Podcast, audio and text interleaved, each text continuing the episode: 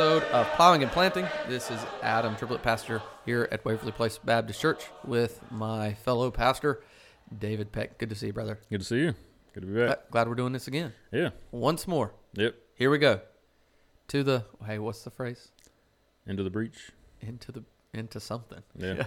We're getting into something it, now. It fits for this episode. It does fit for this episode. Yeah, this this whole season we're thinking about the importance of understanding the times and uh, knowing the times in which we live and how God has called us to live, to be, to believe, uh, and to yes, we dare say, fight, uh, to press on. And then that's part of uh, kind of the whole theme of this.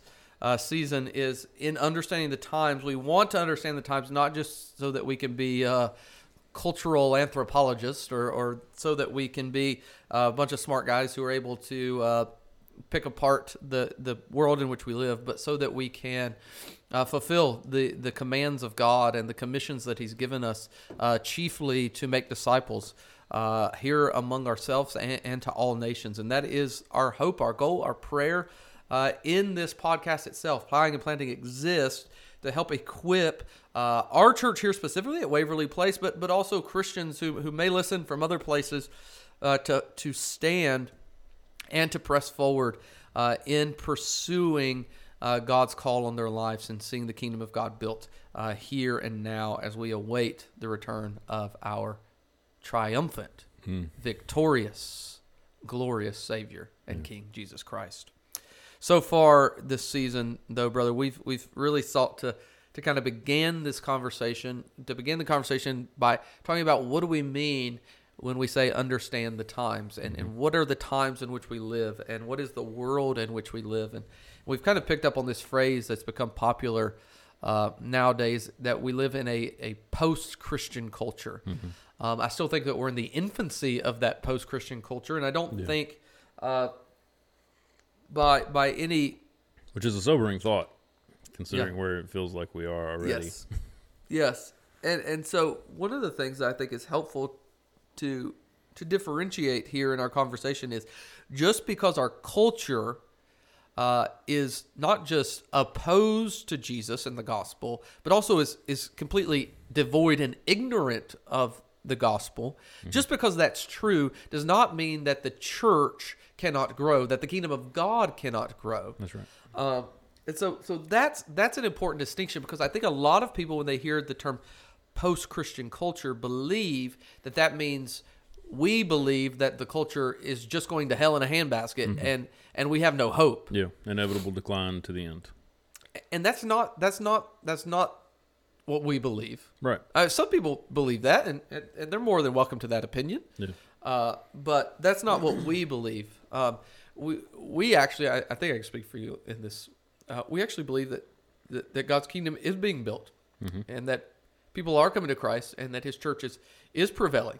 Yeah. Um, and, and that the gates of hell, as, as Jesus says in Matthew 16, will not prevail against the church that he is building. Right. Uh, and so it, it is an odd place to be because you see the culture deteriorating, and we're going to talk about this in future episodes. You see the culture deteriorating around us, but I think at the same time you see the glory of Christ's church growing uh, up in the midst of it, among the Yeah. rubble. You see the the beauty of the garden that God is is growing. Yeah. It's becoming more distinct, Yeah. more apparent. Yeah. Right. What what it is that Christ has done and, and what he is doing. And so in, in some ways we should celebrate that, that the light becomes all the more clearer when um, when the darkness around us grows darker. That's right. Um, yeah, so we should definitely expect it. And even thinking about church history, uh, the church often thrives and grows in uh, adversity.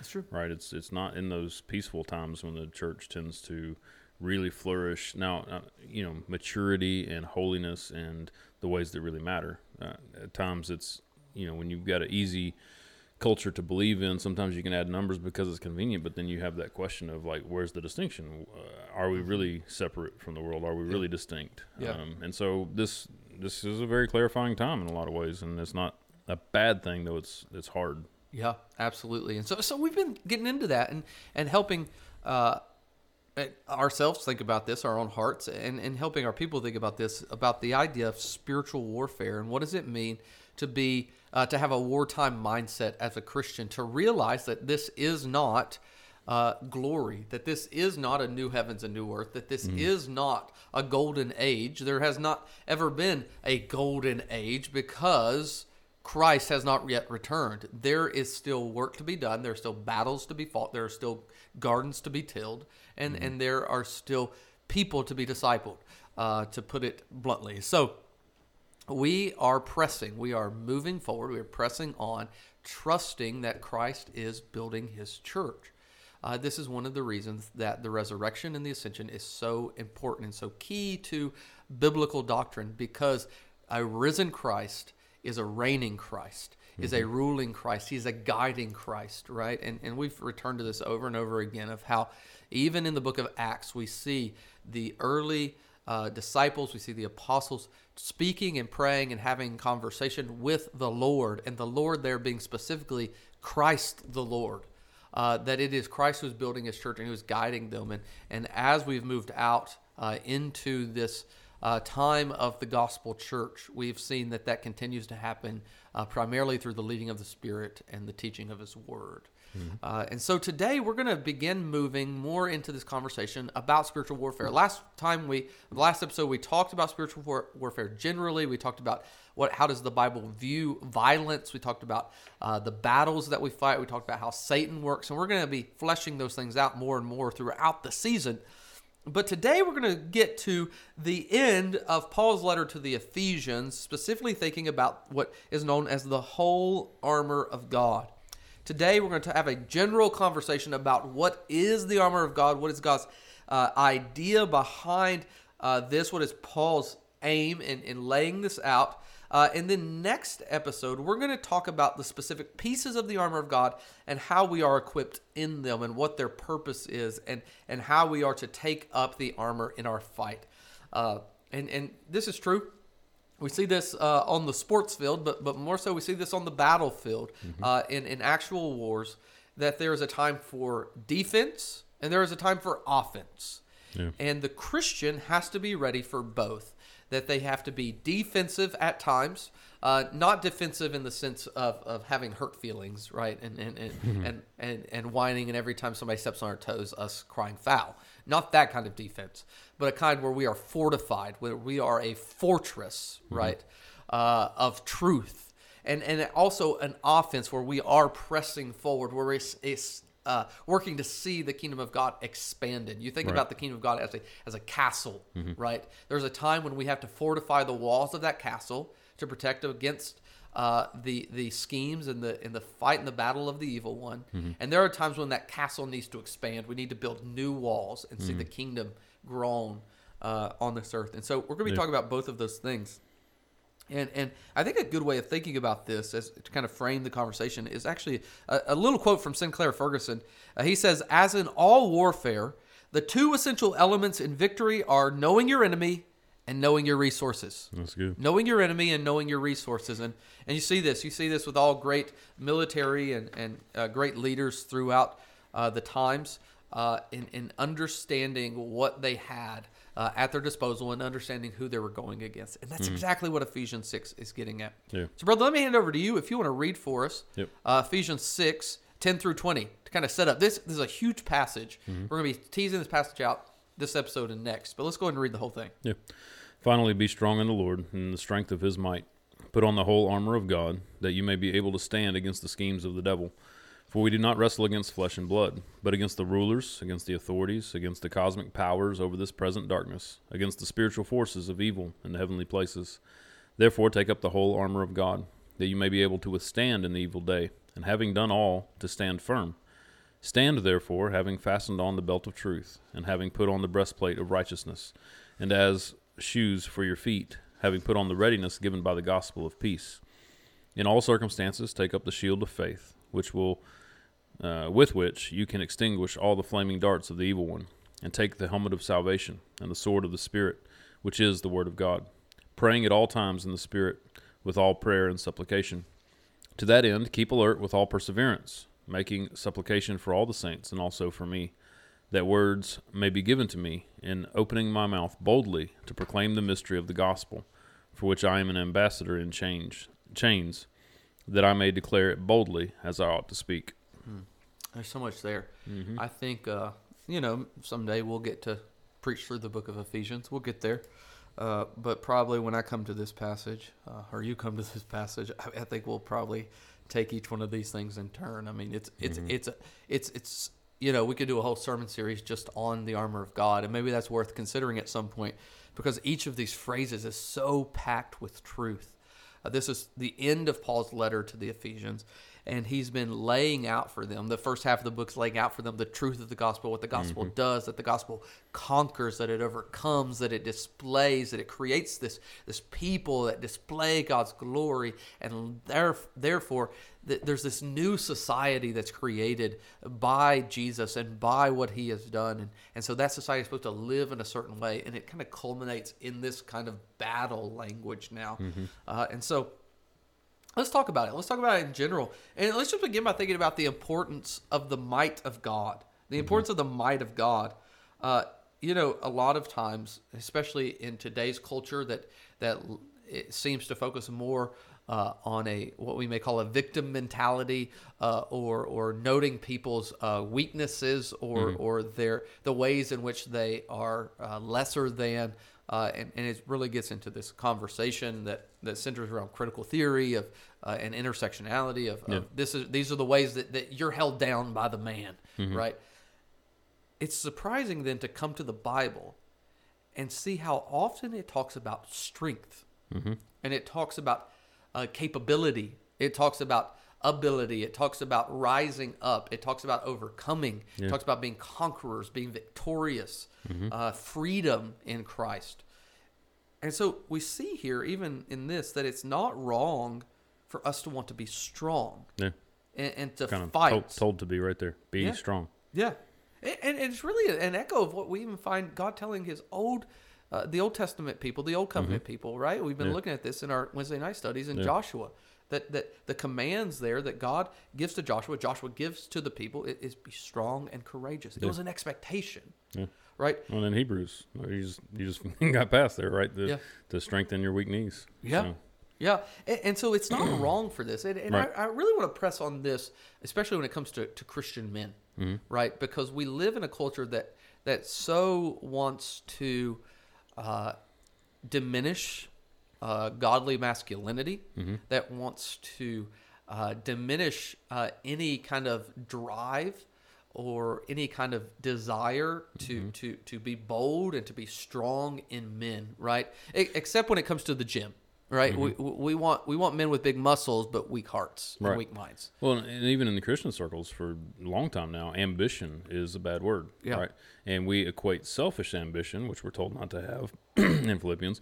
We we think that all ambition is selfish, but Paul says, "I make it my ambition." Right? Yeah. Like there is Yeah. a godly ambition that we are to have, and so yeah, it- things have gotten very distorted. Go ahead. And so this is the key here, and we see it right here. The emphasis is on being courageous in the strength of his might, right? That's how it begins. Finally, as Paul, the end. This is the end. This is a conclusion for Paul. Finally, be strong in the Lord and in the strength of his might. Right.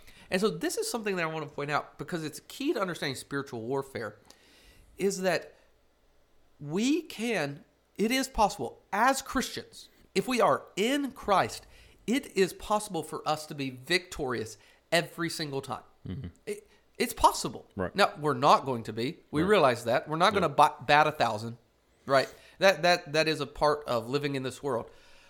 But we should be growing in holiness. Mm-hmm. We should be stepping up our batting average. Sorry, it's baseball season, right? It We're is. thick in it, right? And but but the way that we do it, this is the key, is that we would do it in His might. This Right. this is the key to unlocking spiritual freedom and, and, and growth in holiness and, and victory over sin and over temptation. Uh, so there's a, there's a great key here, and and it's built in this idea that the armor that's discussed is discussed as the armor of God, and not the armor of man. Yeah. Right? That's where he goes next. Put So- on the whole armor of God. Yeah, let me make a real quick tie together Yeah. with what you were just talking about with that victim mentality and and the purveyors, uh, the the people who are are championing this kind of ideology. The answer is not uh, look to God. It's look to me. You need me. I'm the Yeah. strong man in Yeah. this situation. You need me to help you in your victimhood. You need an advocate. You need an ally. You need somebody who can fight this battle for you. And it's them, right? Yeah. They somehow have the answers. They're not the man, but they're in a position to overthrow the man and help the victim. Yeah. And it's all focused very much on them being the deliverer. Yeah. And, And it- so it's a very is- anti-gospel mindset. It, it, it is. It's a great twisting within, I would say, both within uh, uh, our pop culture and within our government. Yeah. In both of these places, and, and this is it, key for Christians to pick up on, because you're going to see this, and it's and it's and we're going to talk about this later. It's it's going to be a smokescreen. It's going to be a mm-hmm. shadowy thing that if you're not careful, it will twist your mind and it'll twist your heart. That instead of the government being seen as the ones who are to keep order mm-hmm. and to execute justice, they're actually become the ones who are there to save. Right. That it is their job to take care of you mm-hmm. and to help you and to make everything easy for you. Right. Not that they're to maintain order, mm-hmm. but they are to give you something. Mm-hmm. And at the same time, in our pop culture, our pop the problem with much of pop culture is not that they are meant to to bring entertainment right and and i there i i believe that there's nothing wrong with this there's mm. nothing wrong uh, even with a christian who says hey i want to make good christian music not necessarily to be sung in, in congregational worship gatherings. Right. but but for individual worship Yeah. and, and, and to bring glory to God and mm. to delight to people's ear, right? I don't think it's wrong for Christians to say, "Hey, we want to make movies that draw people to Christ, that that mm-hmm. that show the, the beauty of walking with the Lord." There's nothing wrong with that. The problem becomes, and this is in secular pop culture more than Christian culture, I would say, but that these people are here to help you know how to think and what to mm-hmm. believe and how to feel about things. Mm-hmm. And so this is why we often find when when there Yeah. are different issues in our society that that musicians or actors or influencers or whatever they want to call themselves believe that their voice is, is important and so you need to hear what i think about this thing so Right. that i can help you think rightly about Right. it as if they are the authority Yeah, the goal is to shape, right?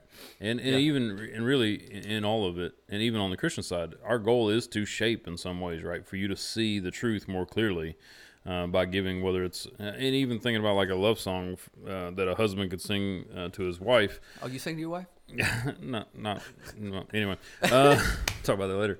Um, no, but that that there would be a, a godly uh, song written from a husband to a wife that that elevates marriage, that that holds Mm-hmm. it in right view, would be a God glorifying thing that you wouldn't necessarily sing on Sunday morning. Oh, yeah, right. absolutely. But that that that would be a very good thing to have, and that would shape the people that listen to it, that sing it, right.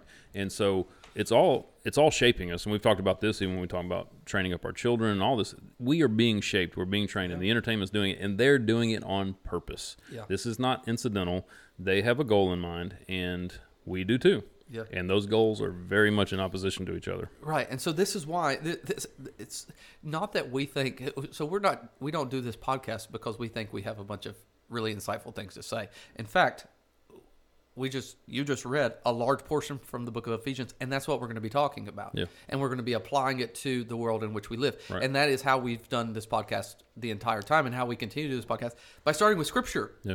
Because that's what that's what it is sufficient. And, and so getting back to this conversation about the armor of god we see here that it is god's armor that he is intending to equip his people that it's mm-hmm. not something we need to come up with. We don't need ma- man-made strategies or Right. or curriculums or ideologies to help us fight the battle against sin in ourselves in the world in which we live and against mm-hmm. satan who who is is working in the world around us. We we don't need the world. The Bible itself is sufficient. Y'all can get me Yeah. going because because I'm preparing a talk for Sunday night Yeah. to talk about race and ethnicity, and and this is where I'm going to start right here. Uh, so so if you listen to this before our Sunday evening gathering, you get you're getting a little tease.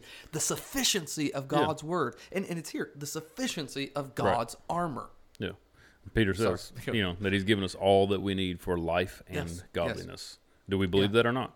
Yeah, that's exactly. it's not right. to say that other people's thoughts and comments and the ways that they've wrestled with it and, and applied it uh, are not helpful, but that's not where we're coming. Like we're not starting there. We're not starting with man's ideas even about what God has said. We want to start with what God has said, and then we're trying Mm-hmm. to work that out and wrestle through it. And other people are helpful in that, but w- these aren't things that people just came up with and just like, oh, this might work.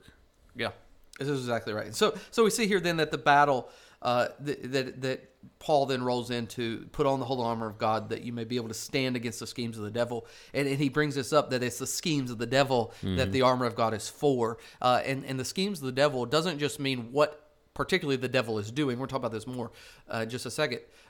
But also the schemes of the devil as it is outworking in sin in our own lives, right? That, mm-hmm. that this scheme goes back to the garden itself Right. when sin entered the world. Mm-hmm. And so sin at work even within us that we're wrestling with, though Satan may not be here, Right. it is still a scheme of his Yeah.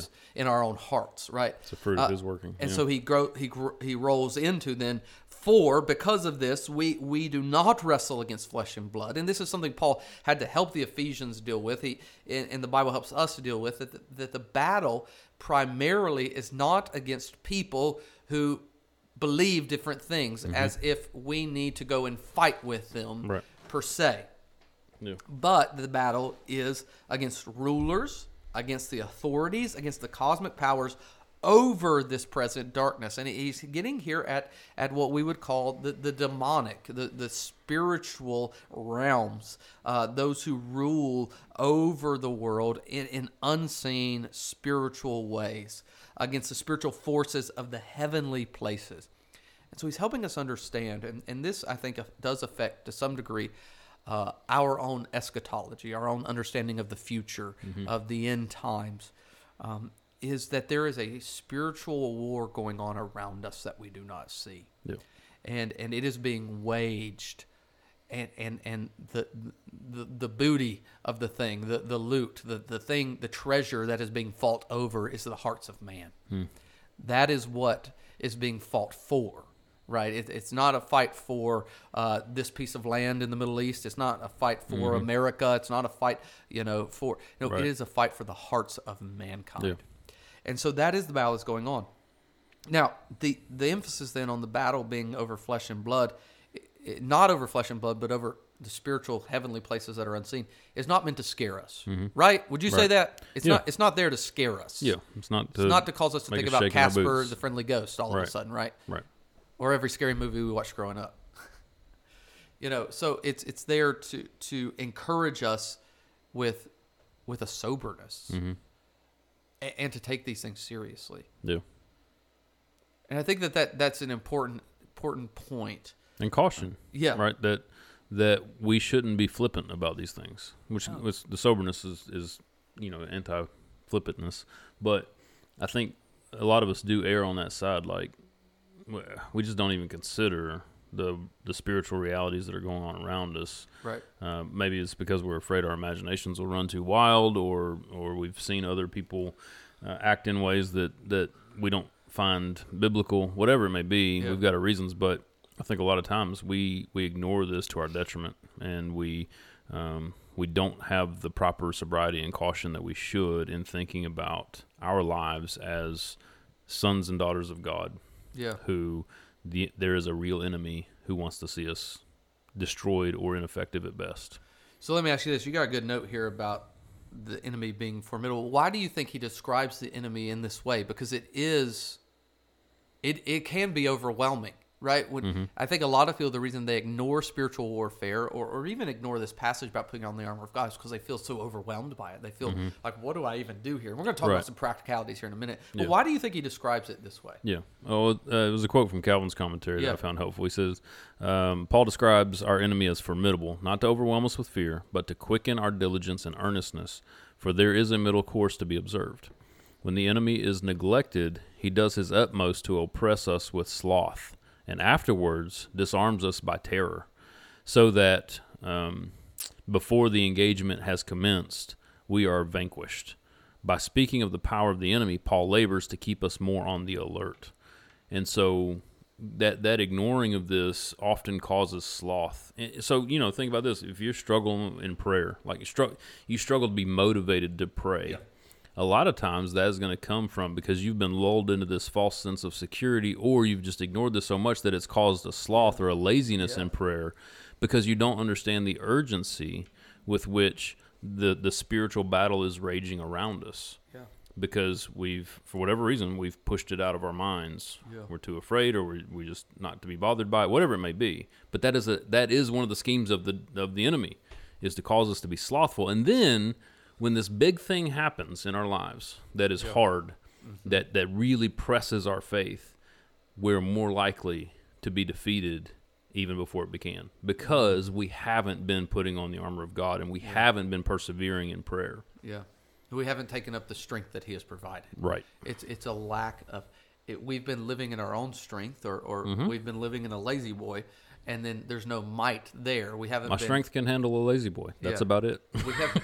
well, it, yeah. It's, it's so we haven't been training ourselves, right? It's it's it's this idea of our spiritual muscles being atrophied Mm-hmm. because we have we've not been diligent. Yeah, no, that's I think that's really helpful that we would see, you know, and I think this is why some some folks have such a hard time reading the Bible or maybe even understanding the Bible Mm-hmm. is because the Bible takes spiritual warfare and takes the Christian life so seriously, Mm-hmm. and so they read this and they're like, well, that, I don't understand what like is it because Paul's an apostle, or is it because you know the, the, it's it's in the Bible? Maybe that's why it's so serious. But, but mm-hmm. surely God doesn't expect me to be this serious about my faith, or this serious about following Him, or this serious about prayer, or about being in the Word and taking up these these mm-hmm. weapons of warfare. I mean, Yeah. you know, th- that was a certain time. when the bible says be sober minded it doesn't just mean don't drink too much Right. right it means to be serious to take Yeah. these things Yeah, as serious as they are yeah, because we're not just talking about life and death right if you were up on um, up on a building and an earth up on the roof of a building and an earthquake happened and it starts shaking like you're going to take things very seriously yeah, because there's real danger to your life yeah, and god very clearly says don't fear what can destroy the body Yeah. fear him who can destroy the body and the soul in That's hell good. right that Yeah. there is a seriousness that we are often lacking yeah. And so one of the things we we we want to be clear here. We're not saying that you need to uh, look at everything in your life and look at everything in the world and assume th- that it's possessed by the demonic. right We're not saying that. We're also not saying that that you need to believe every time there is a an idea out there that says that this thing or this thing or this thing is being controlled by demons or it's demonic or it's a cult or it's some we're not saying that we are always going to buy that either right? That that that everything is secretly you know a, a, a- satan worshiping cult that's that's being you know perpetuated. Uh, that may certainly happen but we don't believe that's always the case. Right. Because it doesn't have to be intentional, right? We just talked about that, and, and Calvin was helpful in pointing that out. That just the sloth and the, the just not paying attention can lead you down these roads that just still play into the enemy's hands Yeah. without it being intentional.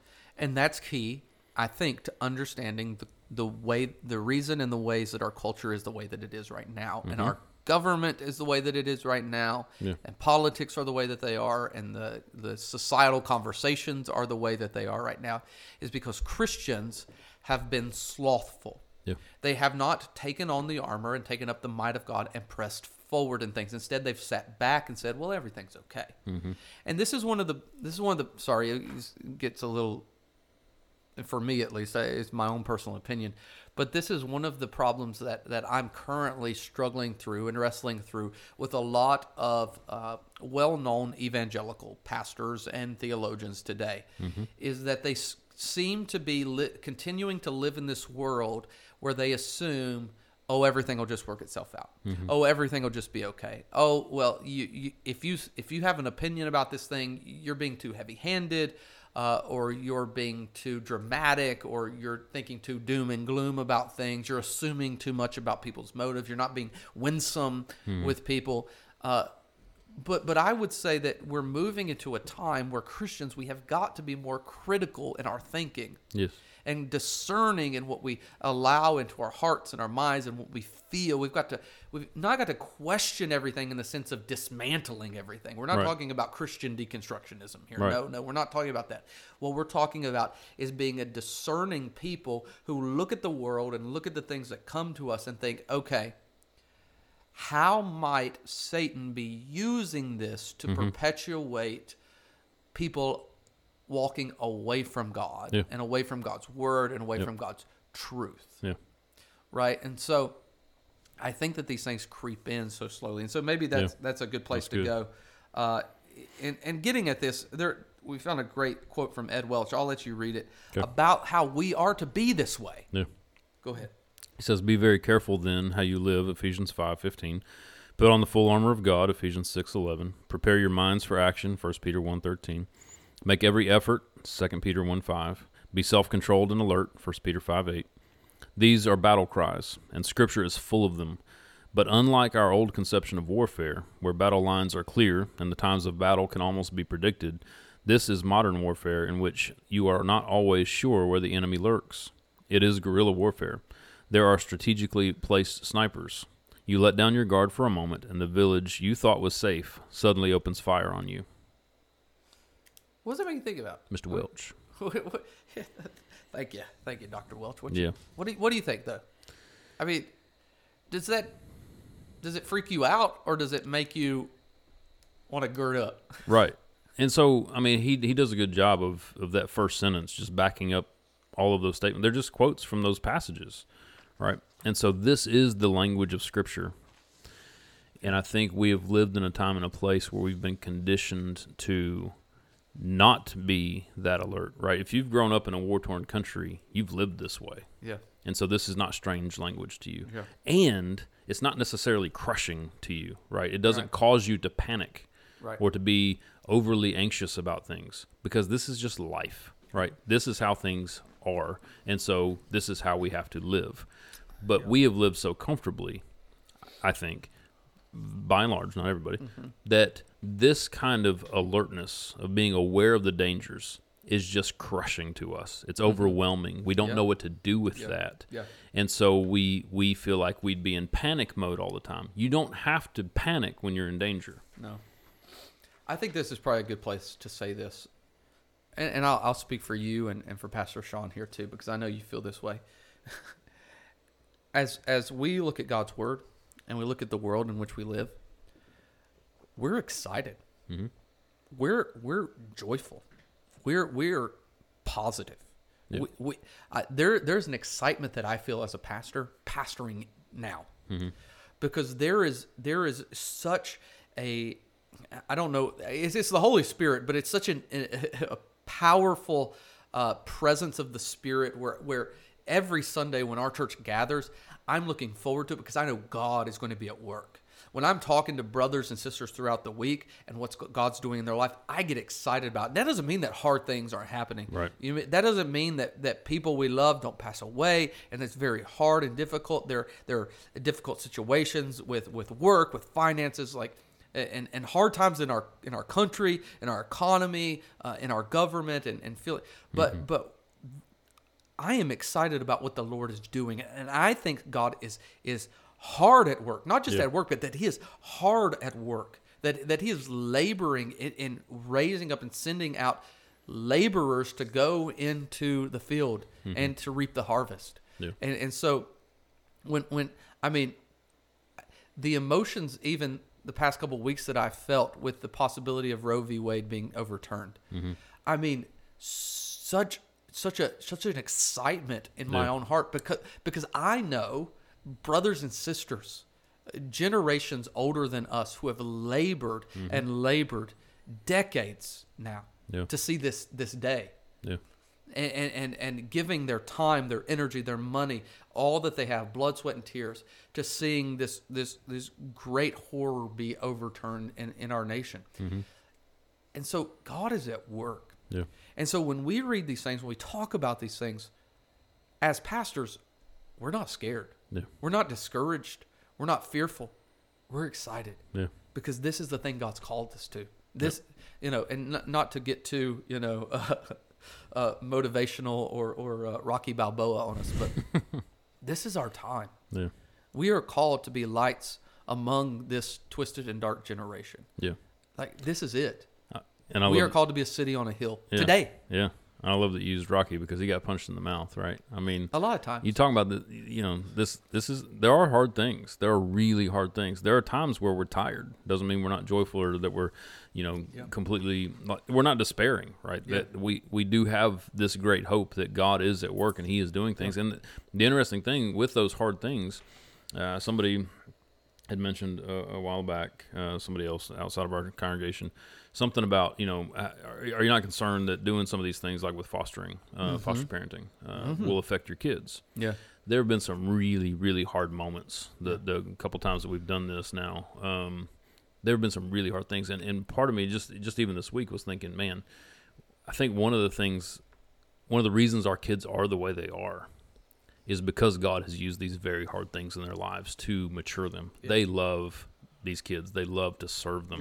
Yeah. It's hard at times, Yeah. and it, it's tiring, but they love it, and they're they're growing in, in maturity and in faith as we serve in this way. And so that's just a, a brief example of them, like this hard thing in their life that God is using for their good. Yeah. And so we should not be afraid of hard things because we have a God who raises the dead. How could he not Yeah. Use these hard things for our good? Yeah, no, I think this is so true that, that if Christians spend all of their time trying to run away from hard things, here's what you're going to find. There's a there's a uh, there's a an Avett Brothers song, one of my favorite Avett Brothers songs that uh, that, that it, this reminds me of, uh, called "The Weight of Lies," and in the chorus of the song, it said that lies don't need an airplane to follow you anywhere.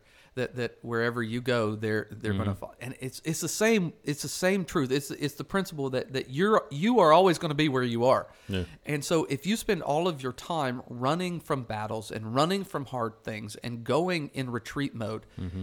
You're just going to run into the next hard thing Yeah. because you're still going to be there. Yeah. The difficulties of your life are still going to be there. You can go and you can, you know, and, and this this is one of the great problems that that that the monks and those who cloistered themselves off in monasteries found out very quickly. Mm-hmm. Right. Is their hearts showed up there. Yeah. They were still sinful Yeah. because they were there Yeah. right? And so there, there's this idea then, what are we going to do with ourselves? Right. Are we going to continue to be in retreat mode, Mm-hmm. or are we going to push forward? Are we going to seek to change the direction? Are we going to seek to see the kingdom of God build and and, and, and entrust the things that He's given to us and do the work, right? And this is one of the reasons that that Megan and I have taken such a posture of having our kids with us when we do ministry Mm-hmm. uh, here at the church and, and expecting our kids to show up. It's not always easy. Our, Yeah. our kids do crazy things sometimes, and, and you know sometimes we have to sit them down and, and have conversations. And but we want our children to understand that that just because you're a little person Mm-hmm. doesn't mean that you can't serve the Lord Yeah. right? And and just because you may not be able to preach or speak or or you know play an instrument and lead mm, uh, congregational singing or or you know all of these things doesn't mean that the Lord can't use you uh, in in this world that He's put you in. Yeah. Uh, and so so in the same same thing that you're talking about that that that we have been given. So we're going to get to this. Let's let's move in All this right. direction because the the call here then the focus here is to put on the whole armor of God. This is the focus of this passage. And and there's another quote we have here from Calvin that I think is helpful. He's, he says, "Don't read more into the text than what is there. We must not, however, inquire very minutely into the meaning of each word, for an allusion to military customs is all that was intended." Nothing can be more idle than the extraordinary pains that some have taken, this philosophizing and this, this theorizing, this going on and on and on to discover the reason why righteousness is made the breastplate. Why, right? Like, mm-hmm. and I, I've, I've heard these sermons and these talks where it's like, this is why he said righteousness must be a breastplate, right? Mm-hmm. Uh, and, and we got to realize that Paul's writing a letter here. Mm-hmm. He's using an illustration, much like the parables of Jesus. Yeah. They're, they're, they're a picture. It's a Yep. picture of a big truth. And, and I think that we know this particularly here because Paul tells us to put on the whole armor of God. Mm-hmm. He doesn't say, oh, just put on the breastplate first. We'll talk about that for a few Right. days. If he wanted to talk about that, he had made the letter as long as First Corinthians is. Yeah. It's a longer letter, Right. right? But no, it gets to the main point. Put on the whole armor of God because a partial preparation where we're just focusing on the breastplate, the sword, the mm-hmm. helmet, it, it leaves us weak. Yeah. right? We neither want to run into battle. You said this earlier. I'm gonna use it. We don't want to run into battle naked. That's right. Okay, this is a big problem, Bad idea. right? Nudist nudist warriors never never No, get much done. they don't prosper. At the same time, we also don't want to run into battle half armed either. Right. We don't want to run into battle with no helmet on. Yep. Right. And so we want to take up the whole armor of God, and we want to be be mindful of what's going on here. Mm-hmm. And there's a great. So moving to more of a practical conversation, then. Yeah. so just real quick, Uh, Go ahead. clarify Yeah, set us up for it. so that you know we're not saying that there's no application for righteousness being the breastplate, but that we're not going to get in there and debate. Well, why is it the breastplate instead of the belt, like Calvin Right. said? Um, you know, trying to pick apart the minute details of why why the helmet of salvation and not the the shoes of salvation, because then there'd be alliteration, whatever. Yeah. Right. So it, it's not that, but that there there is some point to these things Yeah. right to the the various aspects of the armor and that's why he draws them out and Yeah. we're going to get into the application of that next week but Yeah, that's exactly didn't want people to think next we're contradicting ourselves by saying it doesn't matter but here's here's some specific yeah. applications for these things Yeah. we're saying that the you know the, the particular items don't don't look in- too deeply into Yeah. why this instead of that yeah. we're just going to talk about how to put on the armor of god and how to, right. how to wield it That's right. Well, well, here's a quote from Elisabeth Elliot that gets going in this direction. She said, "Spiritual strongholds begin with a thought. One thought becomes a consideration. A consideration develops into an attitude, which leads to into an action. Action repeated becomes a habit, and a habit establishes a power base for the enemy. That hmm. is a stronghold." that's good And so this is this is the warfare then is a warfare over our minds and our hearts. The mm-hmm. the thoughts and intentions of our minds and our hearts. What do we think about? What do we feel? What do we what are we pursuing? What are we loving? Right? And so so what are then the times to fight? What are the times for us to take up the battles? When do we go in this direction? And and so there basically let me let me show you our hand before we even get into it. All the time every day, every moment. And this is why we need God's strength because a lot of us we hear every moment of every day you should be fighting a battle for God's glory Yeah. and for His holiness. You're like, I can't. i no- can't no do that yep. Exactly. Right. Right. This, is, is, this is the best conversation to have with your kids. It, it is. It is. You know you've gotten to a good place when your children come to you and they say, "Mom and Dad, I can't obey. Yeah. I can't obey." Exactly. right And that is why you need Christ. Yeah. That is why you need the Spirit. That is why you need prayer. This is why we need to take up God's word and commit it to our hearts and minds. Okay. So examples then of times to fight in both temptation and in trial. So what do we mean? What do I mean by this? Well, well, here I'll let you tease this out too, brother. Temptation would be those times when you feeling a desire to do something that God has commanded you not to do, mm-hmm. or not doing something He has commanded you to do. Yep. So those are temptations, right? Temptation would would be specifically tied to sinning against God. yeah Trial, on the other hand, would be times when you're just a person living in a broken world. Sin is still tied to it to some degree because Mm-hmm. Right. sin has crushed and Could broken the world. others sinning against you type of situation right Trial would just be difficulty. Mm-hmm. Sometimes it's not because you've sinned. It's it, it's it's, Yeah. it's you know uh, crazy things. Mm-hmm. Let's take an extreme example. You, you know, your house falls down. Yeah. Okay, that's a that's a huge That's trial, trial. right? Yep. Well, that's not necessarily because you sinned, unless maybe you know you didn't do something right in the household. But Right. but I use that as a great example, right? Yeah. When when a tornado comes and tears your house apart, well, you know that's a great trial. Yeah. So we need to fight a spiritual warfare on both sides of that. When when sin is present, or or when it's just trials from living in a broken world, we Mm-hmm. need to fight there. yep Um, yeah. So so let's keep going then. Uh, times when you're weak and tired. Uh, times when you when you're uh, worn out. There, there's a time there where where there will be great temptation to give over to the enemy, uh, to to despair, Yeah. uh, to to or give just be up, just be slothful to be slothful. Right. These are times when we have to put on the armor of God. Uh, angry and frustrated yeah is a, is is a time when spiritual warfare is waging hard on our hearts that we must put on the armor of God when when things are not going the way that we think that they're go they should go uh, when someone is not doing what we think that they should do when somebody's calling the church you forgot to silence the phone again. turn that off oh it, it's our friend Jim all right angry I won't answer it right now by yes okay I'll call him back uh, Now, uh, it's funny you listed it right after weak and tired. Angry and frustrated often comes when we're weak and tired. Exactly. Right? Uh, Yeah. So when we're weak and tired, just know, all right, I'm being set up here, Uh, Mm-hmm. and the chance that the battle increases is likely. Go yeah, ahead. that's right.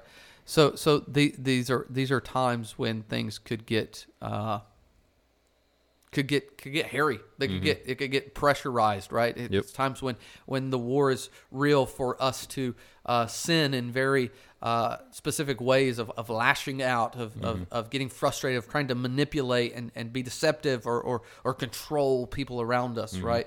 Uh, also times when we're lonely and scared, Yep. right? That that there's a time when you feel you know, and, and we feel this as pastors as ti at times, but but even just as men, where we feel very alone. We feel like well, nobody nobody's struggling with the same things that we do. Uh, nobody, you know, think about the trials of our lives, right? Yeah. That that the uh, the the hardships that we face. Well, I'm the only one who's facing this right now. Nobody Mhm. else would even understand what I'm going through. Yeah. You know, uh, losing this, uh, struggling with that, wrestling with this, walking through this season. That there's these hardships, and, and I'm all alone in this. Uh, this is a time when when when Satan may try to attack us and bring us down and, and hurt us and harm us in any way that he can in our walk with the Lord. And then the final one would be coveting and lusting. That is wanting things that God has not given you. Uh, this rolls over into envy and jealousy, but but we specifically see this at thinking about thinking about lust and, and lust of the eyes and lust of the heart. Uh, how how Satan puts things before us and brings things before us that God Himself has not given us. And so there's a desire there uh, that that that finds its origins really in the garden uh, to want what we have not been given, and to desire what we have not been given. And this is Yep. a time when we have to fight. We have to press forward. And so I think probably a good thing, and we're going to think about this in future episodes, is to think about some of the spheres, uh, what what I would call the spheres of influence, the spheres where we have a say in what's going on, and and this is in all of life, uh, where this kind of warfare happens. So so we thought about some of the examples of times when we need to fight, like times of anger, loneliness, lust, temptation, great trial in our lives. But what about some of the places to fight? right? And so let's run through some of these uh, and think about them, and then and then just move kind of to close the time and thinking about the gospel itself. We see that one of the biggest places, the most important place for us to fight, is in our own mind and hearts, personal, our personal holiness, uh, and putting on the armor of God to fight for our own a walk with the Lord. Uh, J.C. Ryle put it this way. He said, "We should be struggling." And, and we just thought about this. Sorry, cut off JC here. Um, we just thought about this in Hebrews, There's right? a colon there. Yeah. We should be struggling. I mean, a struggle within the heart between the old nature and the new, the flesh and the spirit, which are to be found together in every believer. A deep sense of that struggle and a vast amount of mental discomfort from it are no proof that a man is not sanctified. No, rather, I believe they are healthy symptoms of our condition. So, what he's saying here is that our struggle against sin, our struggle against self, our struggle against the spiritual warfare, and the, the, the powers uh, uh, in the heavenly realms, our struggle are signs, are symptoms of our condition, our healthy symptoms, and prove that we, here, going on with Ryle here, he says, and prove that we are not dead, but alive. A true Christian is one who has not only peace of conscience, but war within. Mm-hmm. He may be known by his warfare as well as by his peace. Mm-hmm. And so, so what, how do we get that? Helpful. How do we get that? Well, we realize that Christ has conquered sin mm-hmm. and that he has vanquished Satan, but he has not fully applied that conquering and that vanquishing at this time. So we can have peace on the one hand that he has done it, mm-hmm. it is finished, he has accomplished his work, Yeah. while also living, awaiting his return to fully put all to rest. Mm-hmm. And so that means we fight on. Yeah. That means we war. And, and I love how Ryle puts it there that we have a war within Yeah. brother or sister, if if if you are not fighting, if there's not a war within your heart and your mind for holiness, that may mean that you're sitting down on the job, mm-hmm. that you're sleeping on the battlefield, and and that's a, that's a, something to really consider. Hmm. Uh, how is your struggle against sin going? Is it really a struggle, or is it every time sin shows up, you're blown over like a like a you know house of cards? Mm-hmm. So that would be the first one, just that personal. You have anything to add Yep. to that? Just yeah, and just to encourage folks that are discouraged by their struggle. That the struggle is part of your sanctification. Um, if you did not care that you sinned, then you would be presuming upon grace at Yeah. best, right? Yeah. At worst, then you're looking at Romans 1, where you're just continuing in this downward spiral of not only uh, doing evil, but giving approval to those who do, and right, Yeah. inventing new new ways to do evil. So, Yeah. um, don't don't take comfort because I'm just not that bad yet. But also, i if if you're struggling, then it, it is a real struggle, right? Yeah, well, and this gets back to the conscience, which we've talked about on this show before. Is that if your conscience is pricked on a matter, if, if you have a wrestling within your heart about some decision you've made, some some way that you're living, or some something that you're doing, mm-hmm. something that you're feeling, if if God has, if the Spirit has pricked your conscience, if and I think the best way to put that is if you don't feel at peace about it, Yeah. right? And and if you're honest with yourself and don't feel peace about Right. it, right? Because a lot of people will try to find peace of conscience mm-hmm. by telling other people about what they're struggling with, Yeah. so that they can get approval. And if they can get approval by other people, then they'll shut their own conscience down, Right. Because other people think that this is fine, right? Yeah. But if your conscience is at war within you, I, can't say this enough. Don't ignore the work of the Spirit in your conscience. Yeah. Because when you kill your conscience, when you shut your conscience up, eventually it stops talking. Mm-hmm. If you keep shutting your conscience down, eventually it will be so seared and so so so twisted and marred that, that it will mm-hmm. begin to atrophy and you'll no longer have a conscience about anything. Yeah. And then you find yourself in deeper and deeper uh, sin and unholiness. Mm-hmm. And, and you're like, well, how did I get here? I never even felt any conviction from doing that. How Yeah. did I get to this place, right? Right. And, and we see this from from everything from from uh, lusting after what God has not given us, uh, to to making poor decisions, uh, to to you know not walking in wisdom, and to the way that we we treat people and relationships, you know. Yeah. So, anyways. I could go on and on with that. Yeah. But we'll talk about that later in a, in a future episode. Yep. Uh, but but other ways, other places that we need to fight in, in our families, uh, spiritual warfare in our families. I mean, uh, this specifically moms and dads. Do you understand how Satan is vying for the hearts of your children? Uh, do you see that that that that there is spiritual warfare even in what they're watching, what they're listening to, what they're reading, uh, how they're spending their time, how how do they view the Bible? How do they view the local church? Uh, you know, it, it, I think that there's a sense in which we can we can think we would never say that our children uh, get into heaven because their parents are Christians, right? Right. Say this over and over again, right? That that they must make their own profession of faith. But there is an underlying assumption in that that just if if their parents are Christians, thus they're growing up in a Christian household. Thus they're just going to be okay. They'll learn everything by osmosis. No, that's not true. Right. We as Christian parents must fight a spiritual war for the hearts of our children. We must labor for them. We must uh, press into them. We must give them the things that they need. We must give them the tools that they need. And so I'll say this, and I'll say this again on Sunday morning in, in the announcements. But one of the reasons that we're going to do these talks on race and ethnicity this week and in two weeks on Sunday night do the talk about gender and sexuality, thinking about Genesis one, is I specifically want parents to bring their kids back for this. Uh, it's not going to be it's not going to be explicit. It's not going to be you know uh, inappropriate for them, but I want us to begin to think about how do we equip adults but also children to live in this world to Yeah. think rightly about what God has created Right. in creating nations and in creating two genders. We have got to equip our children for these things because it's being pressed in their faces more and more and more. Yep. So we got to we got to we got to start equipping, Yep. right? Yeah. So, anyways, okay. Where else are we going to go from there? What other places?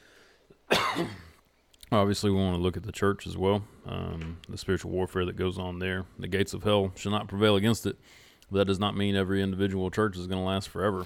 And there, we see plenty of examples of churches that atrophy and decline over time. And uh, I think a lot of that has to do with not being sober minded, but becoming slothful and thinking, um, you know, we're just going to keep doing these these things that aren't necessarily the the core of, of what we're supposed to be about, Yeah. or we're not doing those things with earnestness, with with with sobriety again, and um, so just taking things too lightly. So we want to be focused on the word together, right? We have to take up the sword uh, together as a church.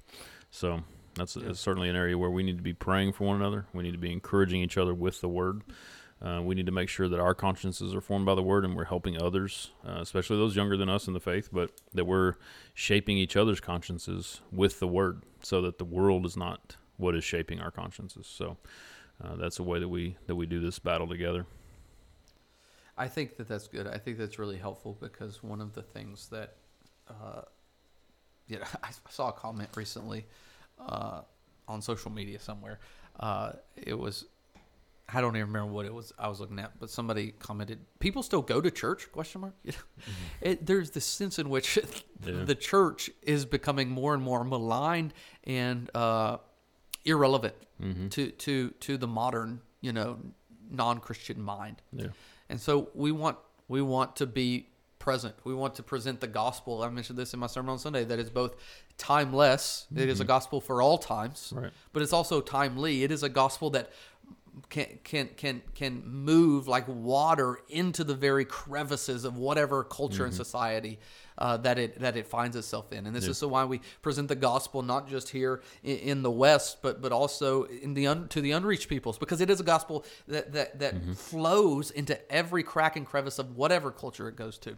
Yeah. and so we see this again also in places like our work. How do we labor? How do we see our work and our labors and our endeavors as spiritual warfare? Yeah. in, in our culture and the issues that we're thinking about that, that are thrown in our faces and the things that we see as we go to the store, as we uh, read, you know, the, the newspaper or the magazines or, or online or wherever you get your news from, or, or the television shows we watch, the movies we watch, the music we listen to, or that our neighbors listen to or watch. Like, are we seeing this as spiritual warfare vying for the souls of man? Right. And then thinking even about the nations Yeah. how how God desires to to draw a people to himself. And so therefore, if that is God's desire to have a people from every tribe, tongue and nation, are are we so ignorant as to think that Satan would not seek to undo the work of missions at every turn and every possibility? How we think about missions, how we pursue missions, what we mm-hmm. give our money to, the works that we invest in, the, the time spent praying about it, like so, so we see this goes in every different direction and thinking about the times and the places of mm-hmm. spiritual warfare. And so I, I guess I want to close in thinking about spiritual warfare here with this phrase. And we use this phrase when we think about our life as a church, but I want to expand it out. Is that as Christians, we want to do everything on purpose mm-hmm. for a purpose. Like everything that we do, the way that we wake up, the way that we spend our mornings, our afternoons, our evenings, our nights, what we give ourselves to, what we give our money to, how we train our children, everything we want to do on purpose. We want to be thoughtful, mindful of how we're putting on the armor of God. And finally, I just want to close today. Well, let me ask you, you have anything else you want to share before I close with just a, a gospel reflection? Last thought, as far as examples of times to fight, the, the mm-hmm. only thing that I came to mind as you were describing those things would be also the the fight to remember in times of ease, right? Mm-hmm. That the warnings that God gave to the people of Israel when you go into the land and you eat from vineyards that you did not plant, when you drink from cisterns that you did not dig, remember. Don't mm-hmm. forget, right? Yeah. And so, if you're right now in a, a relative time of ease, be cautious that you're not being given over to sloth, that Yeah. you're not slipping slowly into uh, a time of of just malaise and not being on guard and aware and being active. So it's not just that defensive posture, right? It's the offensive that we want to think about. And so are you you're not being attacked right now, so you don't have to have your defenses up necessarily. That, I mean, the shield needs to be there always, right? But but go on the offense, right? Pray for others who are under attack right now. Be engaged in the battle. Just because you're at ease doesn't mean that everybody's at ease. If one suffers, all suffer. Paul says, and so we need to be engaged in this battle for each other, and not let those times of ease be like, oh, this is just my, you know, my R and R leave, and you know, the rest of you hope hope you're there when I get back. You know, Yeah, no. And I think that that's right.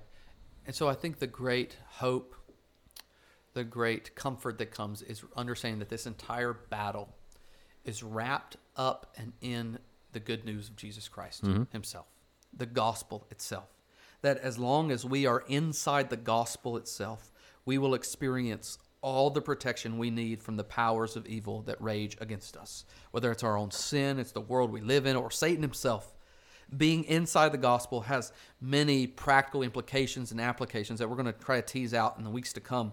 But this is why the Bible tells us to take up and put on the whole armor of God. And the pieces, you got to realize that the pieces of that armor, as we're going to come to see next week, are merely synonyms for the gospel of Jesus Christ. You, know, you think mm. about it, translated in the Greek, those those passage that passage you just read earlier, we find in this list of words the words salvation, justification, truth, the gospel of peace, faith, and the word of God. Hmm. And what are all of these except, unless they're expressions, various ways of describing the good news of Jesus Christ, just different aspects of that good news. Yeah. Therefore, this means if we wish to stand and to fight and to find our victory in Jesus, we must do as the old hymn, Stand Up, Stand Up for Jesus says, put on the gospel armor, each piece put on with prayer. And that's how he ends that passage Paul does about talking about prayer. We'll talk about that next week. Yeah.